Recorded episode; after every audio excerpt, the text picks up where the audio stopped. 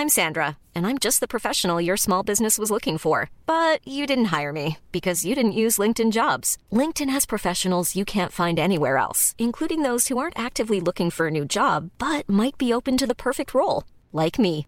In a given month, over 70% of LinkedIn users don't visit other leading job sites. So if you're not looking on LinkedIn, you'll miss out on great candidates like Sandra. Start hiring professionals like a professional. Post your free job on linkedin.com/people today.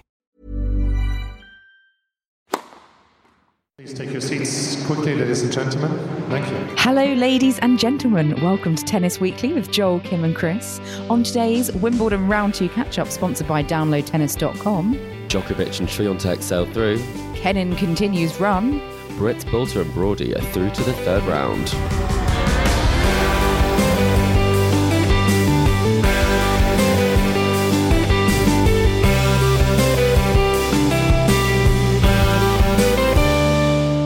Chris, today is the 6th of July. We are here to catch up on the second round of Wimbledon, some first round matches as well, to, to be quite honest. Um, but yeah, lots, lots going on in the grounds today as Wimbledon plays catch up. Uh, we're actually recording right now from the queue in Wimbledon Park, which is very exciting. Uh, one of our only kind of live podcasts, I think, and the first one from the Wimbledon queue. So yeah, uh, lots of firsts for the podcast. But how are you finding it, Chris? You've camped, um, you're, you're camping for tomorrow. You've pitched your tent.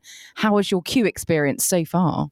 Well, I did have the assistance of the fact that one of the podcast co hosts, and spoiler alert, it's not Joel, um, was able to help me with this. So, Kim, you've been very helpful. We're set up, we've got the plan, we know we're putting our tent in the morning, but I feel it's slightly too soon for me to say because I haven't actually camped a single night yet. So, once I've done it, I will let you know how it goes. And even if it's awful, I'll tell Joel it's a breeze and he should do it. Yeah, we won't. Um, yeah, we, we will just sort of gloss over the like, less salubrious and less nice bits about camping, like having to get up at God knows what hour of the morning. I mean, I was very impressed. I've just been to see your your tent set up. You've got a blackout tent, which I didn't even know you could get blackout tent. So that is amazing because one of the things that always wakes you up early is the light. And you've also got a, a glow in the dark sort of disco light bulb. So are you going to be having all the fun tonight in the queue? Well, I did look at the the rules, and it says no music after 10 p.m. So before 10 p.m., our, our very silver tent, as well as our flashing light, will be in full effect as we have a, a disco in the Wimbledon queue. But um, no, I think we've got a good setup. I think we've got what we need. We have. Um, uh, a pa- pack of cards, which I thought I'd lost. I hear that's a, an absolute staple for the queue. Um, and I think, as far as, as far as we're concerned, a good night ahead of us. We hope. Yeah, and you've got me visiting uh, to do this with you right now. So it's always nice to have visitors in the queue. Um, I mean, we're about to, well, we're recording as Andy Murray's just literally stepped on court for his match against Tsitsipas. So maybe the the light bulb will come in handy for some celebrations in a couple of hours' time. Um, so we'll we'll update as the score goes on. I think they're two all in the first set at the moment. I've been on the grounds today. Um, it has been a really good day so far for British players. So hopefully Murray can make make it a trio of British wins because we've had Liam Broady and Katie Boulter both win today. Broady, especially, five sets over Casper Ruud on centre court, six love in the fifth set as well. Um, I don't know if you've seen loads of that match because of you know coming to set up your tent. Um, I've been in the grounds, but on outside court, so I haven't you know watched too much of it myself. But what a result for Liam Broady! Yeah, it's fantastic. I think what's kind of the most surprising about that is that that fifth set.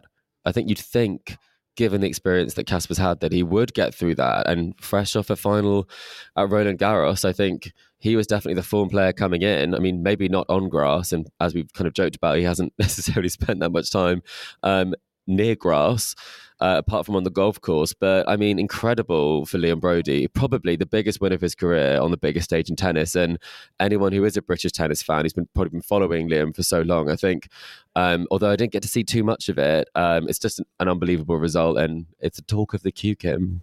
Yeah, I mean, I can imagine everyone would have been really excited following that earlier on in the queue. And yeah, the nature of that fifth set, I think he just play, played out of his mind and made Casper Ruud look quite frankly ordinary. Um, how he ran away with it was just brilliant. He he will play Shapovalov in the third round. Um, I mean, regardless of what happens now, it's so fantastic for for Liam Broady. Um, and we also had Katie Boulter making it through to the third round again. Uh, she won in three sets over Victoria Tomova. She won the first set six love and then dropped the second. I was wondering if she was going to become another victim of that six love first set. Uh, you know, ending up in a in a loss, but she managed to um, avoid that particular statistic, didn't she, Chris? She did. Um, I kind of feel like winning a set six love is almost a bad omen when it comes to tennis because it's only going to go downhill from then. Even if you play a next fantastic set and it's 6 1, I mean, that still isn't um, as good as your previous set. So it's very hard to kind of, especially for a player like Boulter, because when she's on, she's on, and when she's off, she's really off. So for her to come through in three, I think is is really impressive. And um, yeah, I think she had a great run last year as well before going out and kind of a bit of a whimper uh, to Harmony Tan. So I think what would be brilliant would be with some ranking points. Um, this will be fantastic for the British number one, who will only be soaring up the rankings after this. Yeah, I think with that victory today, she's projected to go up to 70 in the world, which will be her highest ranking, I believe. She does have Rybakina in the next round, the defending champion. That's that's obviously going to be centre court, I would imagine. Um, so we wish her well. She can only go out there and you know do her her best. Hopefully, the pressure will be off because I don't think anyone will really be expecting her to win that one, which probably will will help with the pressure. Um, but yeah, fantastic, you know, from her. We did have Jan Choinski as well in action today, but he did lose in straights to Hubert Hurkacz, which I think is a very respectable result. And just a note on Hurkacz, he's played two slam matches now, both in straight sets, um, which has broken his run of playing five sets in every slam match this year. So I'm sure he'll be delighted that he's not going the distance like some other players. But um, yeah, let's. I mean, we've had lots in action today. I was out on mostly on court four and three today. I I got here at 5 a.m., Chris. I hope you're very proud of me. Woke up at 4 a.m., got to the queue for 5 a.m uh, to get in.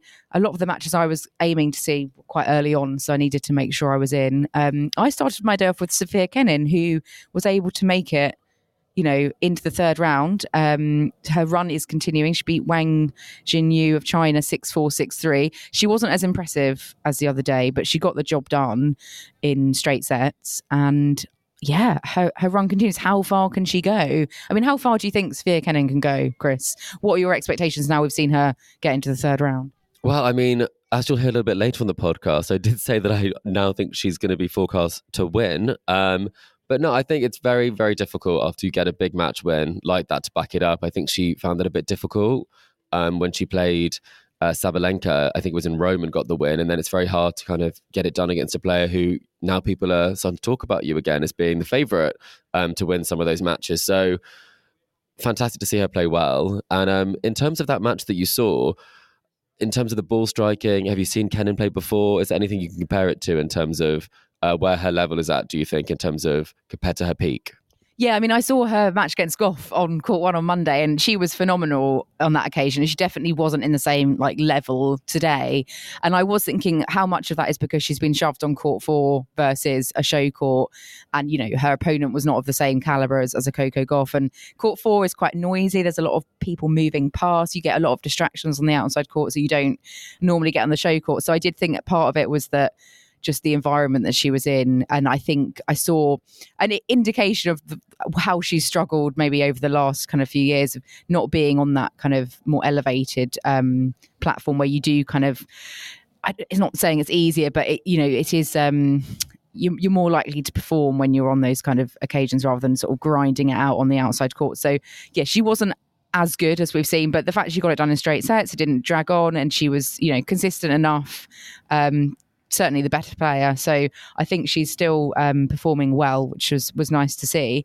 Um, following that match, um, well, there was a slight um, finishing of, of a men's match. I saw a bit of Roberto Carballes Baena play, I think, three or four games to finish his match against Arnaldi that was delayed from light the day before. But I stuck around because I wanted to see a bit of Mira Andreeva, which is the first time I've seen her play live. And she was up against Krejcikova, who obviously knocked out Heather Watson yesterday. Um, Andreeva took the first set, and then I, I actually headed off um, to, to go elsewhere. But after that, she was up 4 love and Krejcikova retired. Um, so I personally couldn't really see Krejcikova being hampered like too much. She certainly wasn't playing that well. Um, but she had some strapping, I think, but it wasn't something I was particularly expecting. Um, but I was quite pleased, you know, to see Andreeva. There's been a lot of hype about her. She's only 16. There were definitely people on the court who had turned up to see her, see what all the fuss was about. Um, so yeah, I'm pleased she's into the third round because I, I, like her attitude on the court. And I don't know what what do you make of her game? So I don't know if we've sort of um, discussed it at, t- at too much length, but do you think she is the kind of next teenager we should be looking out for? Well, I think anyone who's that much of a fan of Andy Murray is certainly someone who we should be a fan of. And um, I'm sure she's watching this evening. She's probably very nervous. Um, she said she did have a run in with Murray, but she was too nervous to say something. She left SW19 immediately. She just got out of there. So, um, but in terms of her game, she uh, really is the next sort of star. I really do think that I, her performances in Madrid were exceptional. And I really do believe that um, when it comes to the matches she's played in qualifying, she's been blitzing it and playing really well on the grass. I mean, she won't have played that much on the grass previously. Um, and I think that probably does help her when she plays against some of these opponents because it's very hard to find a lot of matches that she's played, very hard to know um, what sort of a player you'll be playing on court. So I think she can really use that to her advantage when it comes to being sort of the element of surprise in the draw. And we love a story like this at Wimbledon, and we've mainly predicted seeds. So it looks like we we might not get all of it right with um, our predictions, and maybe Andreeva will be a welcome break in our predictions being correct. Absolutely. And I mean, could she? I'm just thinking, you know, Sharapova won at 17. I wonder if, if Andreeva could potentially uh, go on to, you know, spring a, a massive surprise. Um, but we had a lot of really good women's matches um, today out on the grounds. I was at one of them, Caroline Garcia, you know, favourite of the podcast, the Renaissance against Leylah Fernandez. That went to a last set tiebreak. Uh, it was a really good match. Uh, Garcia coming from a set down. Loads of Fernandez fans in the crowd, actually. Um, so I think there's, there was a lot of Canadians over, but. Um, yeah, it was. It, I thought it could have gone either way, really, because they were pretty level. Um, but Garcia really upped her her level. Um, the the love hold she got to take it into that match tiebreak, I think, really set the the tone for the match tiebreak. Um, and she, yeah, she'd really kind of continued her her aggressiveness and her confidence. And um, you know, she said afterwards that she was very emotional. She had some really tough losses this year, so I think she was just trying to remain um, positive throughout and not let the memory of those tough losses kind of get to her. So she was delighted and very emotional to get through. Um, obviously, I was pleased to see her play, but yeah, we've also had. Um, Sloane Stevens against Donna Vekic. That went three. Are you? How are you feeling after that one, Chris? Because Sloane, I thought she was going to win that. She was a set and, and, a break up. I think five, maybe five two, five three up or something in the second set. Yeah. What, what, how are you feeling after that one?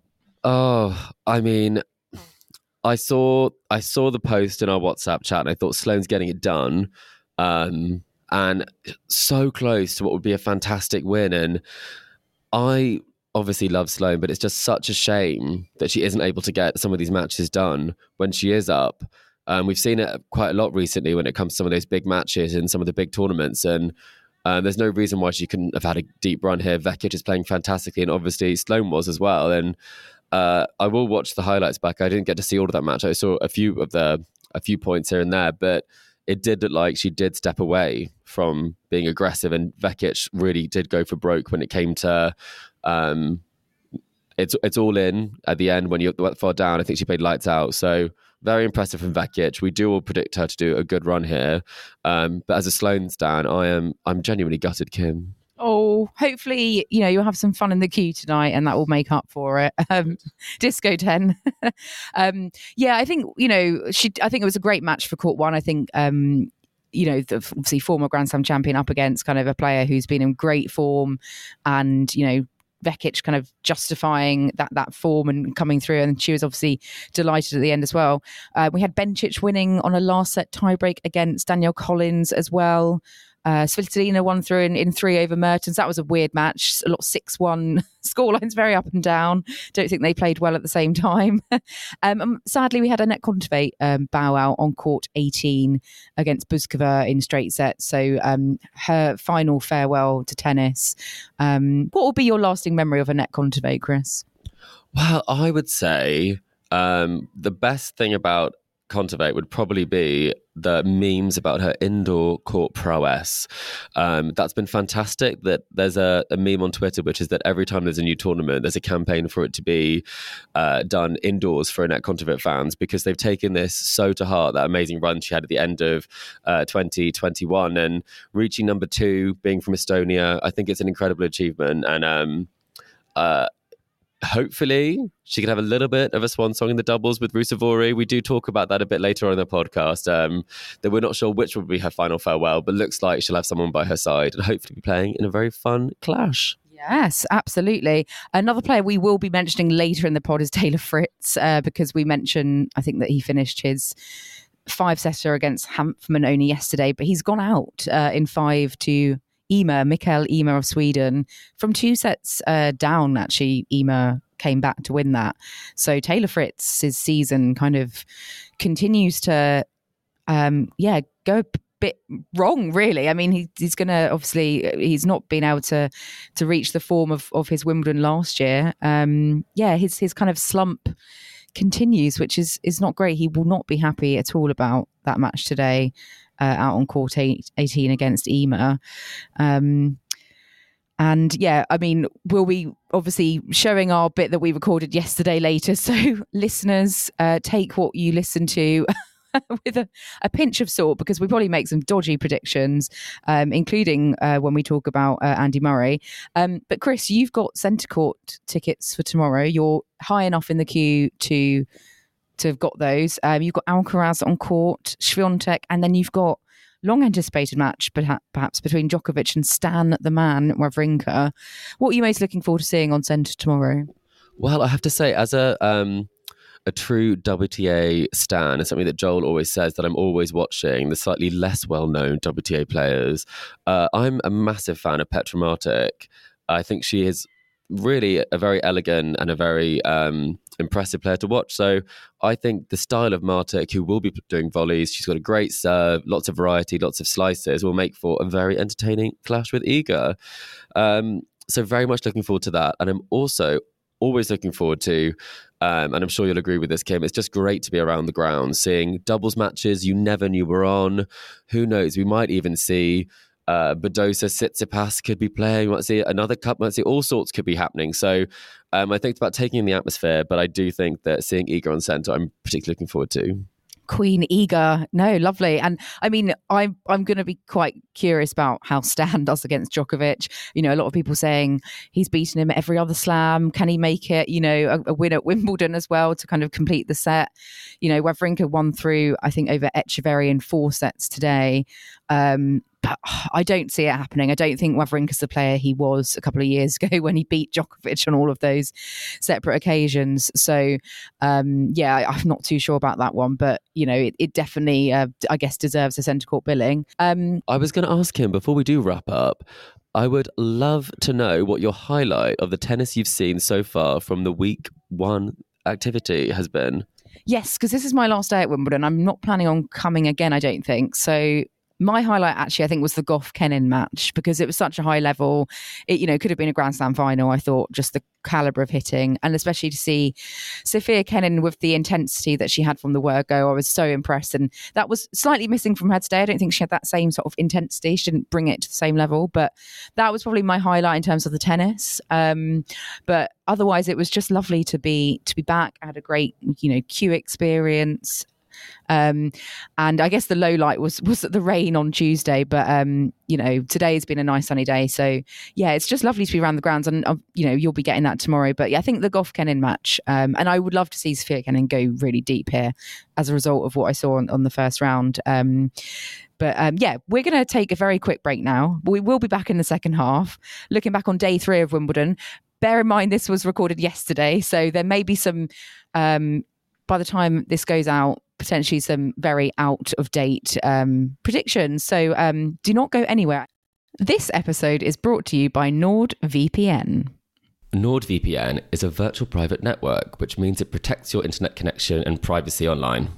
VPNs create an encrypted tunnel for your data, protecting your online identity by hiding your IP address. But what does this mean for our Tennis Weekly listeners? Well, we chose to partner with NordVPN because it will allow you to watch tennis wherever you are. With NordVPN, you can connect to servers around the world. So when you're looking to watch live tennis and get that pesky message, this stream is not available in your market, all you have to do is open NordVPN, click on a location, and you'll be connected in seconds. Personally, I've been using NordVPN for the last two years since I moved to Denmark, allowing me to still connect to my UK streaming services and watch all the tennis matches I need to in order to provide the best analysis I can every week on the podcast. So if you're looking to watch every court at Wimbledon, but you can't in your market, or you're on your summer holiday and want to keep up on all the action from SW19, then NordVPN has you covered. Download NordVPN today with our exclusive deal at nordvpn slash tennisweekly. But make sure you use our link to secure the best deal and support the podcast. It really does help us keep doing what we love. Plus, it's risk free with Nord's 30 day money back guarantee. So, what are you waiting for? Sign up before the players are ready and take to the court.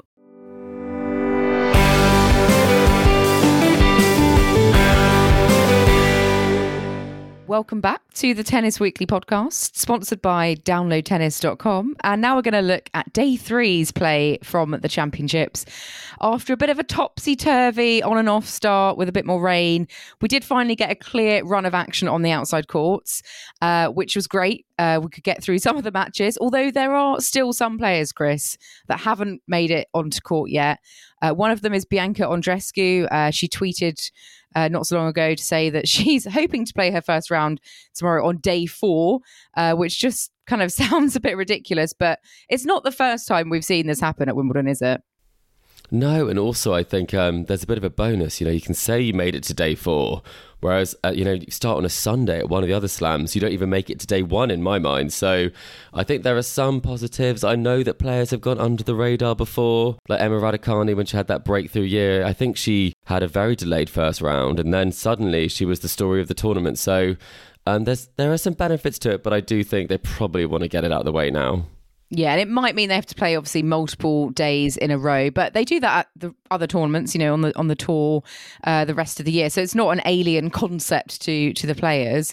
Um, but let's look actually at what results we did have today, the matches that did get done on the women's side. Uh, you spoke with Joel about the the court location of this match in particular, Anett Kontaveit uh, against uh, Lucrezia Stefanini. Obviously, Kontaveit playing in her last ever tournament you both thought that court six was uh, not not a great court um, for Kontaveit, and they did still uh, schedule her for court six uh, despite all the kind of rain delays. But she did navigate that match, and she won in straight sets. So perhaps you know for her next round she will be promoted to a, a higher sort of status of court. Uh, but really pleased that she was able to get get her win. It's you know we don't want to see her going out early on her final ever tournament. So let's hope that she you know does get the chance to maybe say a farewell on a on a more um you know more of a show court. Um but you know do you think she can maybe go on a bit of a run here? You know it would be quite fitting given her her storyline yeah it's quite a good draw actually i mean uh, playing a qualifier in round one and then going on to play the number 32 seed Marie Bouzkova so that's not a bad draw um, it gives kind of a real chance to go to the third round, and then you'll be hopefully playing against a higher seed. So it could be that Kontaveit to win two matches to get herself onto a show court, which um, feels a little bit on the harsh side. But she's also playing mixed doubles with Finland's Emil Ruusuvuori. So you know with mixed doubles that you do get some fantastic evening scheduling um, when they're waiting to allocate them to, to different courts. So there could be some evening show court action, and this might not be her final, final farewell. So I think having the mixed doubles is super nice because that's such a great atmosphere to have a farewell um, match in that, in that sort of a setting. I think that's quite a nice pairing, actually, and I, I, could see them two like forming quite a good team. And I think you know we've got some cracking pairs in the mixed doubles, and we've got a lot of, of couples. The Wimbledon are doing quite a lot of promotion behind um, the fact that Katie Boulter and Alex de Minaur are playing together in the mixed, and also Tsitsipas and Badosa. Um, so you know there's some cracking pairs. I think it could be quite a good tournament when they finally get onto court uh, and start that competition. Uh, it's not normally until later in the championships anyway, um, but it would be nice to see her perhaps go on a run either in the singles or the mixed. And actually, you know, maybe the organisers didn't think Kontaveit Stefanini was um, a particularly spectacular match to put on the show courts. But the show courts today, especially centre court, we haven't had particularly spectacular matches. You know, we've had some some British players and, and higher seeds, but centre court in particular, some real uh, demolition jobs going on. Um, we started off with Jodie Burrage against Kasatkina and you know, this was six love, six two. Burrage's first time on centre court and it was not great. She was very nervous and it was just really difficult to watch at times. And I think, you know, she didn't really turn up. It's a big shame, but is there an argument that, you know, British players shouldn't be given um, their opportunity on centre court if it makes for potentially a really one sided and poor quality match? I think you have to think about when you give wildcards um, for these tournaments in terms of whether it is the right thing to do in terms of the level of the players. I think with Burrage, he's obviously shown some great form. Um, and you would hope that it would be a situation where players kind of rise to the occasion. And I think it's one where genuinely Burrage thought she would. She said she was so excited when she saw where she was scheduled. Um, and it's one of those things where she wasn't able to deal with the nerves in the way that she wanted to. And she did settle a little bit, but um, it was it was way too late, and that's what happens when you play against these top players on these big courts. Is in 19 minutes you can lose a set, and then suddenly you've got to find your game. It's a race against time. So the positive is if you do schedule Brits on these courts who are on the up like Burrage, then the next time they're there, hopefully, um, and hopefully will, she will be there again. Uh, they're able to put in a much better showing, but it wasn't a great showing from a British women's tennis perspective because that first set, I have to say, um, I did get a few sort of WhatsApp saying, "What's going on here? Is everything okay?" And um, I think it was okay. I think it's just playing on tennis's biggest stage in front of David Beckham. David Beckham, yeah, he was there. So that's enough put anyone under you know pressure isn't it? Having um, such a, a, famous legend of you know the sporting world in the uk watching you. Um, but yeah i mean she's got that exposure and experience now. So hopefully she will get into this position again where she's in the second round of wimbledon against the top seed and you know she'll rise to the occasion next time. I guess you know you just don't know until you put them on the court in that situation. And we, we have seen other players um, you know make more of a match of it before. So it's just i guess you, you just don't know what you get on the day really. Um, we had Iga Swiatek follow that match as well um, and that was also just an absolute um, obliteration really. Six love and six two again over Sara Sorribes Tormo just over an hour's play. Swiatek doing what she does best and, and winning comfortably. Um, and yeah, SST not able to make a marathon of the match um, this time around, much to Joel's dismay. Um, what I thought was interesting is Swiatek actually now has one of the highest winning percentages in um, Grand Slam events, uh, 82.9%. So that's pretty good, isn't it? Going on to court knowing that you've got a you know, obviously a very solid, uh, high chance of, of, winning the match and, and winning it very comfortably, dishing out yet another bagel. Um, do you think she's looking strong to uh, to potentially win this title and go all the way. I know Joel's predicted her as her as his winner. Is is she now your winner now that Coco Gauff has has fallen by the wayside, Chris? Well, Kim, so what I'm hoping is that um Kenin now wins the title because then it was I was tossing up between the two of them to predict as the winner. Of course you um, were. That's the story I'm sticking to. Um, but no, I do think it's very impressive from Iga the way she started this tournament. I mean, her best uh, showing, I think, is a fourth round previously. Um, she's already playing in a match to set up a fourth round potential match by get reaching the third round. Whilst, as we talked about, um, we've got players like Massetti, Andreescu who haven't even played yet. So she's setting herself up quite nicely. She's getting those matches done, um, and she's looking very convincing on the grass. And that's something which we haven't always said about Iga. She looked a little bit more uncomfortable, um, or maybe not uncomfortable, but it hasn't been her natural surface. Um, so getting these wins and making it look so convincing, I do just think um, you have to just put it. I mean, she is that good at slams. Every time she steps on court, she's the world number one. Um, slams, she puts it together. So I wouldn't bet against having a deep run, but I do just think her service. I'm not sure it lends itself to um, the deepest of runs to win the title. But what do mm. I know? I thought Coco would win. Still question marks maybe over Swiatek. We'll have to wait and see. And when she gets, you know, her first real like tough test. Um, Djokovic also winning in straight sets today. Um, so both him and Swiatek, you know, nicely through in straight sets to the third round.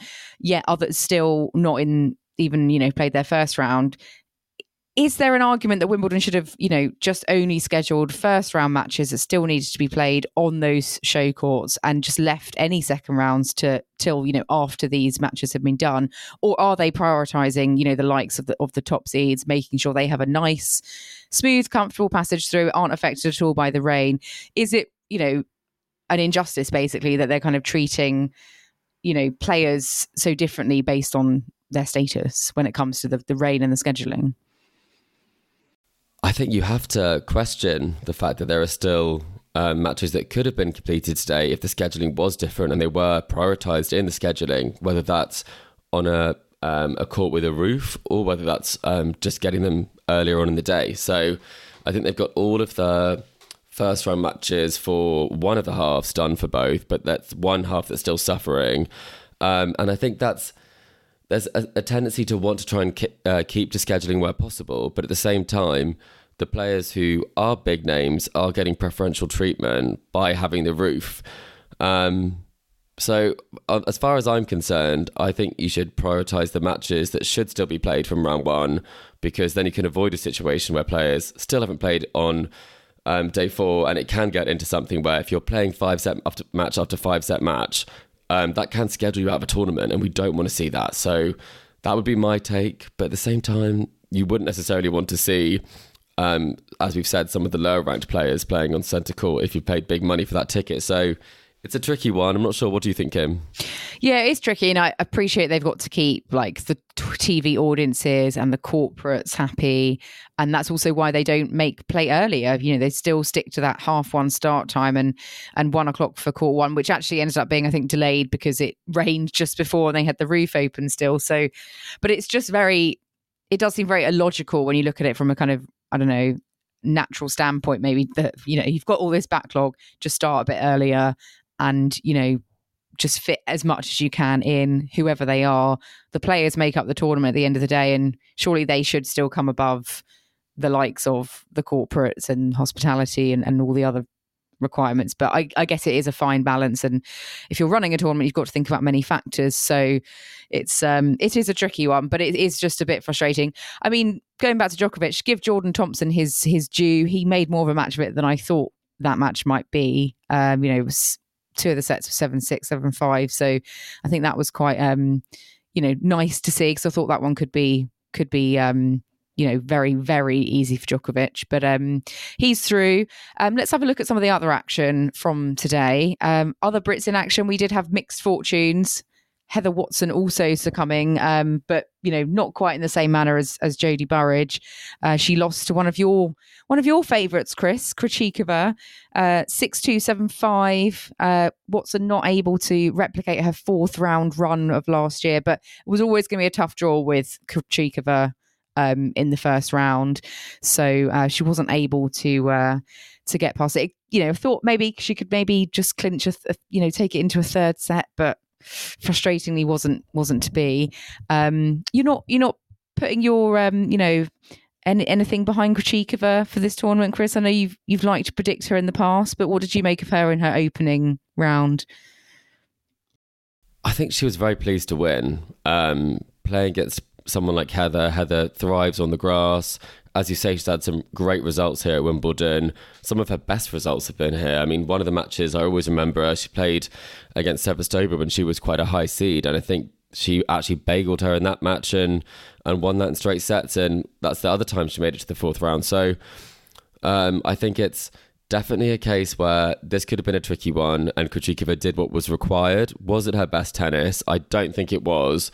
Um, but not kind of having that go to three, I think, is, is a good result for Krejcikova. And as you've said, I mean, she hasn't really played that much on grass. Um, she's obviously um, had a lot of matches on clay, but she hasn't played that many seasons on grass. So it's interesting to see how she shapes up this year.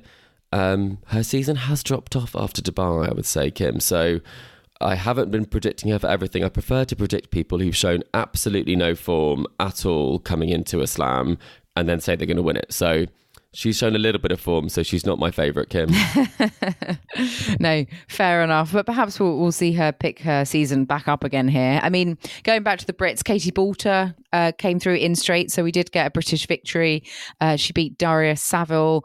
Um, 7662 which which is great i mean this match unfortunately most notably, perhaps, was disrupted by a Just Stop Oil protester. It was the second of the day because uh, we had one earlier in the match on the same court, court 18, between Dimitrov and Shimaka. Shima Bakuru. God, that's a bit of a mouthful, isn't it? I don't know. Show Shima Bakuru. That is uh, that's a new name for me. Um, Just Stop Oil. We've had two protests today on the same court. Um, I think orange confetti mixed with a Wimbledon centre court jigsaw puzzle, which um, it's a very bizarre combination. But um, yeah, these individuals were able to get onto the court, and you know, security have dealt with them. They, I think they've been obviously taken away and, and arrested for, I think, trespass. Um, but some of the players are actually having to pick up the jigsaw uh, puzzle pieces to clear the court, um, which was nice of them to help out, but something they definitely shouldn't have to do there's been a lot in the headlines about potential protests because Just Stop Oil have targeted a lot of sporting events recently. So I think Wimbledon were very much expecting this. And, you know, I know there was has been a lot of discussion and debate about the queue and security delays. But obviously, security has not been able to stop this. I don't, I don't think it's really possible to stop, you know, a bunch of confetti being brought in, um, and it's obviously not possible to stop someone buying a jigsaw puzzle from Wimbledon shop on site. Um, so, what did you make of this, Chris? Do you think we're going to see more of these over the over the rest of the tournament? Do you think security, like on the court itself, perhaps needs to be even stricter? Because um, these people obviously able to like literally run onto the the court. Um, yeah, what do you think Wimbledon are going to do about this? It's a sad day for jigsaw enthusiasts, Kim, because oh no, what if you had your eye on that Wimbledon jigsaw puzzle, and now surely they'll have to stop selling it because picking up a thousand piece jigsaw puzzle for anyone who does do jigsaws that is not an easy feat. And I think overall, we all thought this was going to happen. We thought this, there would be kind of a lot more focus on what people brought in in the queue, and obviously they've tried to get around that by buying something in the gift shop. It's just a shame, you know, that this this happens in this way because it's not really going to necessarily make that much of a big impact here because um, the story is really kind of that the players kind of were took to the court to kind of get rid of the jigsaw and get on with it. Um, so it wasn't necessarily the big headline they wanted, and some of the metaphors they used around not leaving it to the next generation to pick up the pieces, and we don't need Hawkeye to see our government is doing this wrong. And I think maybe this wasn't the most um, obvious thing for them to protest in this way. Um, but I think it's just a shame that like whatever you do, you can't stop this. But thank goodness it wasn't something more serious because, as you say, people can get so close to the players, um, and so at least this was a peaceful protest. No one was hurt, uh, and the only thing that's suffering is actually the jigsaw community because Katie Boulter came back on and she won five points in a row um, after that happened. So maybe Daria Saville won't be um, such a big enthusiast of jigsawing come Christmas, but either way, I mean, it's so annoying when these things happen for the organisers, for the players, and for the spectators. Yeah, I, I, just it's made me think. Actually, I watched the last five episodes of Breakpoint recently, and I think Iga Swiatek in one of them is doing a jigsaw puzzle uh, to focus herself. So this is the second time in a week that tennis and jigsaw puzzles have come together. Uh, in, in, my mind, anyway. Um, I just yeah feel sorry for anyone who wants to maybe buy a jigsaw puzzle from the shop because yeah clearly they're not going to be available uh, maybe for the foreseeable. Um, I just think these protesters looked a bit silly and a bit, bit pathetic. It is you know, silly. I'm glad it wasn't a violent protest. Obviously, the player safety and the safety of fans and everyone at the event is the most important. But yeah, are Just Stop Oil really achieving their aims and their goals by doing this kind of small scale disruption? It just, I think, has got to the point where no one is going to really like. Yeah, there are some. You know, we do sympathise with their cause, but the manner in which they're going about about it is just not bringing supporters to their cause and it's just causing annoyance. Um, so let's hope we don't see any more from them this fortnight. And I hope it doesn't like negatively impact like queuers again because of what's happened today. Um, yeah, it's it's frustrating, but perhaps somewhat inevitable. And I'm just glad, like you said, it wasn't anything more serious. It just kind of looked a bit silly and a bit embarrassing, really. Um, so, um, Yes, I mean we have seen protests before. You know, with the French Open, I think someone chained themselves to a net, so it's it's not the first time, obviously, uh, but see making headlines in the UK with with this campaign, this protest group at the moment. Um, let's get back to the tennis. Um, Let's have a look at some of the other results. Maria Sakkari's out uh, today. She lost to Marta Kostyuk. Weirdest thing about this, it was in three sets, but Sakkari won the first set six love. So after dishing out a bagel, she then subsequently lost, which doesn't happen very often, does it, Chris? I was quite baffled by that score scoreline. What did you make of of Kostyuk's comeback in that one? I I thought I saw the first set scoreline and I actually had predicted an upset for this match when I was looking at the draw. And I thought, here we go again. I thought Kostyuk had a chance. And it was a six love set. I thought I'd cursed um, poor Marta. But no, she came back and she got it done. And again, it's the exact same thing we see.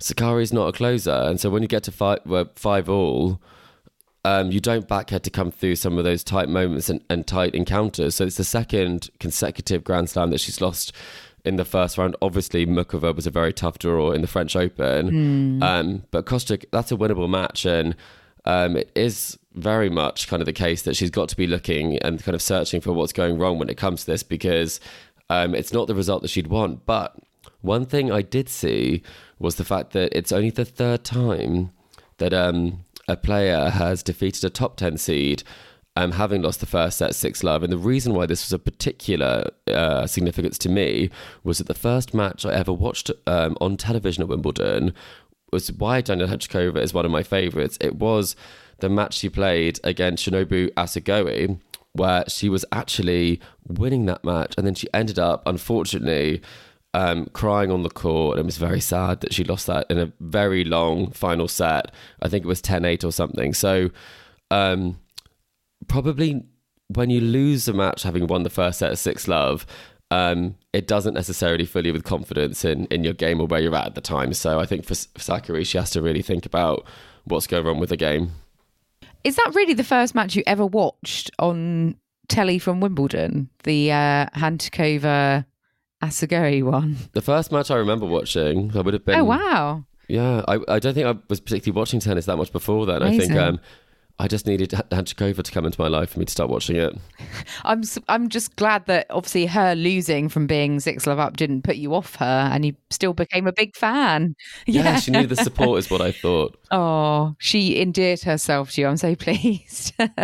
um, but yeah, I mean, it was uh, yeah, it's sort of uh, one of those scoreboard stories that we we love to uh, to get our teeth into. I mean, let's have a look at the the men's results from today uh, as well. Um, obviously, we mentioned Djokovic earlier. Some um, matches carried over from the day before. Taylor Fritz finally got to finish his match, um, sort of after starting it on on Monday. He came through in the fifth set, uh, six three over Yannick Hanfmann, which yeah had been quite a, a tough encounter. So I think he was just really pleased to actually get on the court and get playing again. Um, so he will now play Mikael Ymer, um, who came through Alex Molcan. Um, another match that we've had that's just been really fantastic today. I saw the first set and a half of this yesterday before the rain came down. Uh, Stefanos Tsitsipas against uh, Dominic Thiem.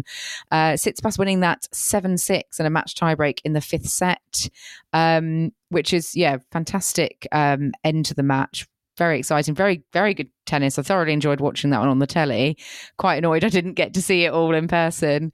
Um, yeah, what did you make of this? Do you think what what you've seen from like Tsitsipas throughout that match, the fact that you know Thiem gave him a, a, run for his money? What are you thinking when it comes to Tsitsipas against Andy Murray? Um, because obviously we've got that matchup that was expected in the draw, and that's that's going to be that's going to be an interesting one, isn't it, Chris? Yeah, uh, it is going to be an interesting one. And we talked about whether that was a good draw or a bad draw. We had the debate again yesterday, Joel and I. We both landed Kim on the side of it being quite a good draw. So, um, based on the form when it comes to how we predict this, uh, it will be a whitewash uh, in Tsitsipas's favour.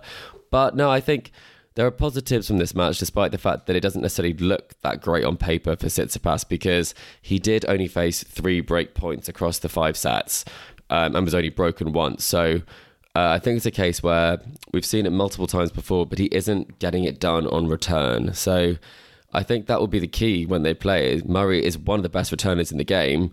If he's able to serve well and return well, I think he will have chances because uh, when you saw this match coming into this and the form that Thiem has had, you wouldn't have thought he would have been pushed all this way. So he did well to get through it. Um, but I think that Andy Murray, a dulled in Andy Murray on centre court, is a more challenging prospect than Dominic Thiem. So I'm I'm going to give Murray the edge there. What about you? Well, I do have Murray still losing in the second round in my collector set, so I'm going to stick with uh, that for now, just to try and put a faith in my predictions. You don't want that to happen, surely oh not. no, no! I'd obviously like Murray to win. Um, I was just, I was a bit gutted for Team. I thought it'd be so nice for him to have like a big win at a slam. It's been so long, and he's been in the wilderness, and I just thought, what a massive confidence boost this would give him. So I was all kind of ready for that to happen, but perhaps, perhaps at the US Open. Um, let's hope. At least you got- saw the set he won. At least I going to say he won, yeah. um, but let's look at some of the other results from today. Raonic uh, won through. Uh, he's back at Wimbledon for the first time since 2019. He beat Dennis Novak in four sets. Um, we also had a win for Daniil Medvedev over Arthur Fery, a young British guy. Um, who did pretty well, I thought, considering it, it was his first time, you know, on a show court at Wimbledon. I think he showed a lot of promise. Um, I think there was some nice words from Medvedev at the net um, because Fery is currently out at you know university in the states. So I think this would be a fantastic experience for him. Um, you know, competing at Wimbledon, I think for the first time. So yeah, really, really nice to see Fery. Um, you know, doing reasonably well. Uh, Frances Tiafoe also through as well, uh, but one player who is out, who many people predicted to go quite deep, Sebastian Korda losing in four sets to Jiri Vesely. Um, what did you make of that, Chris? Because a lot of people are quite shocked by this. I mean, I was shocked by this um, because he had so much um, sort of hype coming into this in terms of the fact that his game should match up wonderfully on grass. He's got a great serve. Uh, he was playing pretty well um, coming into the tournament. Obviously, he's not played much this year. Uh, he's been very unlucky with injury. But this is a match that you really would think he would be winning, and, and it's a case where he he predicted that well, saw himself as a favourite coming in.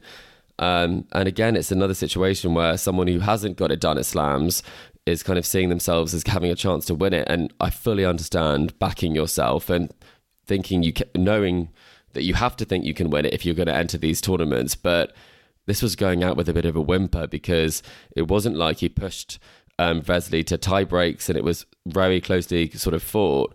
Um, it was kind of some very uh, kind of straightforward sets, a 6 2 and a 6 3 set um, in sets uh, three and four. So for me, this was a big letdown. And obviously, Vesely is dangerous. He's had wins um, against uh, Zverev and Thiem when they're both ranked in the top 10 at Wimbledon.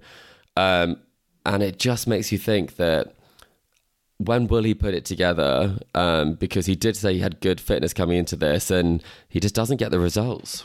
Yeah, and I mean, I'd sort of bigged Vesely up slightly in our preview pod because I, I know he he can play really well on his day and he's got a massive serve. So I'm not as surprised as maybe some, but it's it's a shame because I did still think Korda would come through. I just thought we might have a bit of a battle. Um, but Vesely's never lost a first round at Wimbledon. He's nine and zero, which is very impressive. So Um, impressive. So perhaps he can he can go a bit further um, because that would be that would be something to see. Um, I mean, yeah, Korda will be will be gutted, I think, because he really did. I think he had had more of a chance. Um, I'm, just also looking at some of the other results from today. Obviously, Sinners come through Schwartzman quite comfortably. A couple of um, predictions from from us that we made though. Uh, we had, I think, Roberto Bautista Agut going quite deep. Some of us, he's he's gone out in five sets. Uh, Joel had Tallon Griekspoor, I think, in his quarterfinal. He's gone out. Um, so some of our predictions already looking a bit funny as as usual. But um, well, we'll we'll have to see how the rest of them go. Djokovic is still going. Djokovic We all had him to win, didn't we? Yes, um, and I'll be very much surprised if that doesn't happen based on what we've seen already so far. Um, And we'll be back on Saturday evening to catch up on the third round action, or possibly second round, or possibly first round action from Wimbledon. Um, I think the weather's looking a bit better, so we should be able to get through plenty more matches. Um, but we'll be back then to round up all of the highlights uh, from the championship. So, listeners, I hope you've enjoyed our latest episode, our round two catch up and round one catch up of the Tennis Weekly podcast. Uh, do remember to subscribe to us to stay up to date on all of the action from the Grand Slams and from the ATP and WTA tours. We're on Apple Podcasts, Spotify, and all major podcasting platforms out there. And if you like what you're hearing, then make sure to leave us a rating and a review on Apple Podcasts or Spotify. You can also follow us on social media or email the show. We're on Facebook, Instagram, Twitter, YouTube, and TikTok. And that's at Tennis Weekly Pod for the handle. And we're posting about all of the fun we're having at Wimbledon. So do make sure you check out our social channels. You can also email the show, tennisweeklypod at gmail.com, or check out our website, tennisweekly.co.uk. And as I said, we'll be back on Saturday at Tennis Weekly HQ for our next Wimbledon catch up. So I hope you can join us for that. But in the meantime, it's goodbye from Chris. Goodbye. And it's goodbye from me. And we will see you again soon.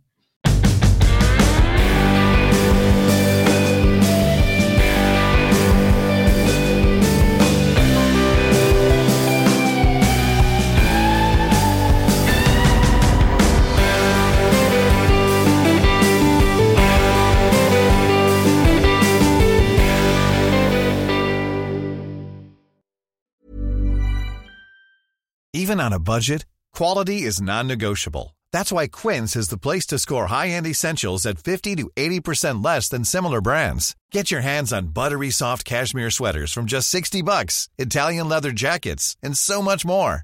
And the best part about Quince, they exclusively partner with factories committed to safe, ethical, and responsible manufacturing. Elevate your style without the elevated price tag with Quince. Go to quince.com slash upgrade for free shipping and 365-day returns.